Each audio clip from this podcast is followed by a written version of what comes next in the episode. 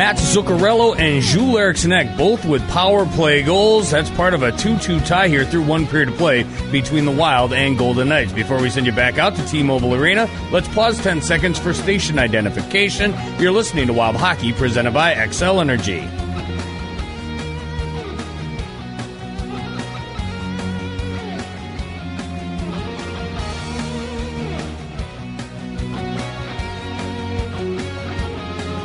After 20 minutes of play, the Wild and Golden Knights are knotted at two goals apiece. With more from T-Mobile Arena, here's Tom Reid.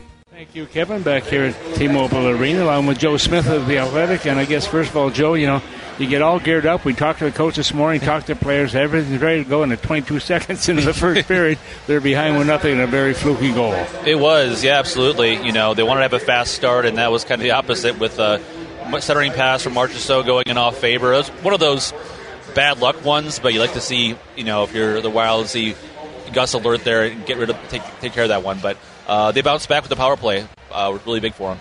Yeah, it really was. And the fact that Minnesota down now, all of a sudden you're down one nothing, 22 seconds. You know, here we go again. But power plays all of a sudden make a big difference for Minnesota. And the specialty teams in Minnesota have been so much better as of late. Two power play goals and three chances they had in that first period. And what I liked about the power play is like a shoot first mentality, right? They weren't passing around too much. They had good puck movement. They had good uh, setups there, but they were getting pucks on net, getting traffic in front.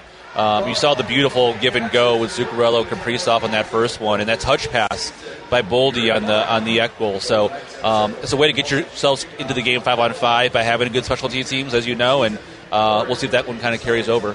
Yeah, nothing gives you more energy than scoring goals, and of course that really reflects on the bench as well. When something happens, all of a sudden you get geared up, and for Minnesota take the lead against the Stanley Cup champions in that first period, although they gave up two goals, they still had a pretty good first period. They gave up six yeah. shots on goal, right? Six shots on goal they've given up in the first period. You yeah, know, were, uh, for a long stretch, so Vegas did not have a shot on net at all. They were yeah. stuck on five for a long time. And that part that was in the penalty box for four minutes, right? But uh, that takes away your momentum. But yeah, overall, it's been a, been a pretty good period for them. Um, you know, I think that second one, I'm sure Gustavsson wants that one back um, a little bit. But uh, you know, to be tied going to second period withstand the rush of the first period, withstand the, the crowd, which is really nice tonight with the Pietrangelo's thousandth game. So uh, we'll see how this uh, this second period here. Yeah, it's amazing how many injuries teams have had this year too. And I look at Minnesota right now without having Patrick Maroon, without having Foligno and that you know, big heavy guys out there that can create some damage out there physically, and it's tough to to replace guys like that. But somebody has to step up and take that role.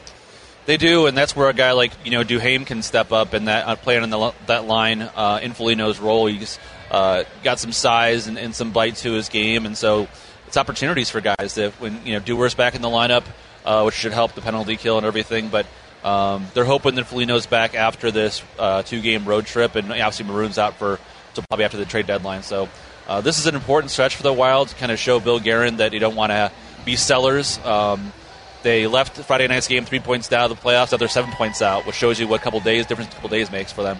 Yeah, I mean, 52 game. This game number 52 for Minnesota, and this 82 game schedule. So you know where you are, at the 30, 30 uh, game mark right now, but Minnesota they can't afford to let go, uh, games slip away from them. They have got to get some points, and it isn't so much the points as as leapfrogging the teams ahead of them who, who certainly have picked up the pace as well. They have, and you look at Arizona lost six straight games, including tonight, and so that's the team that they need to get two points out of, not and not an overtime win, give them points. They need to find a way to win that game Wednesday, and if you get like a six seven game winning streak here, you can kind of um, pile on the points and put the pressure on the St. Louis Blues, who are in that second wild card spot who will have games in hand, but if they don't win those games, all of a sudden you can start creeping in.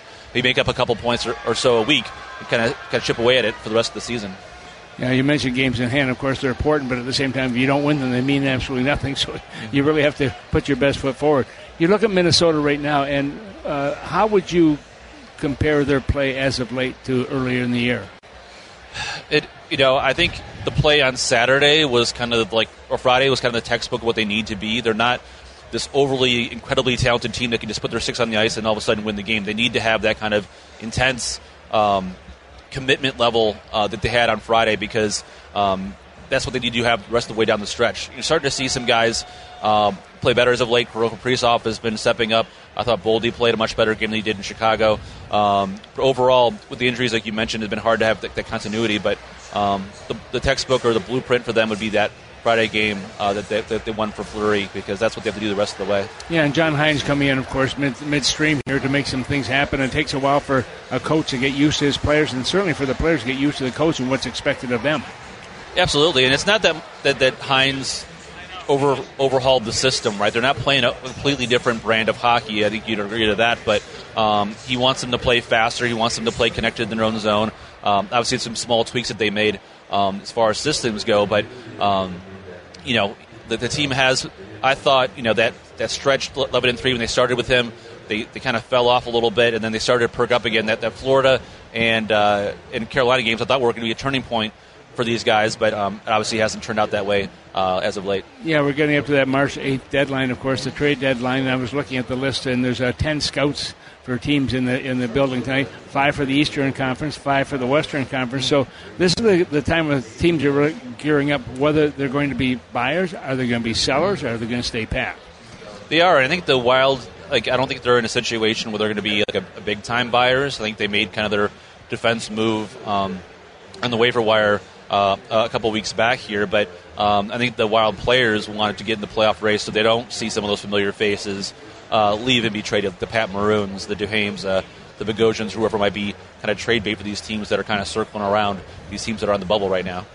Well, the team got a chance to uh, to get together yesterday watching the Super Bowl. I assume you came in yesterday and got a chance to watch that as well. I did. Yeah, I know the guys watched it together at a conference room or at the at the hotel together. Some Super Bowl squares. Some guys were big winners there. I watched. I went downtown to check out the atmosphere on the strip, and then went to a buddy's house, uh, a couple, twenty minutes away, and uh, watched it at a, at a little house party thing. So. I think Super Bowl is awesome to, to watch in person, but I love watching it on TV. Right, you know, having that whole having some ribs or some wings and a couple beers and see the it. replays and all the analysis oh, yeah. and everything else, which is really great. Well, hopefully uh, Minnesota comes out and has a strong second period. They're going to need that. Absolutely, they need to finish this game off, and you know, you start building these wins together. All of a sudden, you get back into a playoff position, but they can't do win two, lose one, win one, lose one. So uh, it's time for them to make one a little bit of a streak here. Yeah, put a bunch together. Joe, thanks for being with us. Thank you, Joe Smith of the Athletic, our guest here. Kevin, let's go back to you.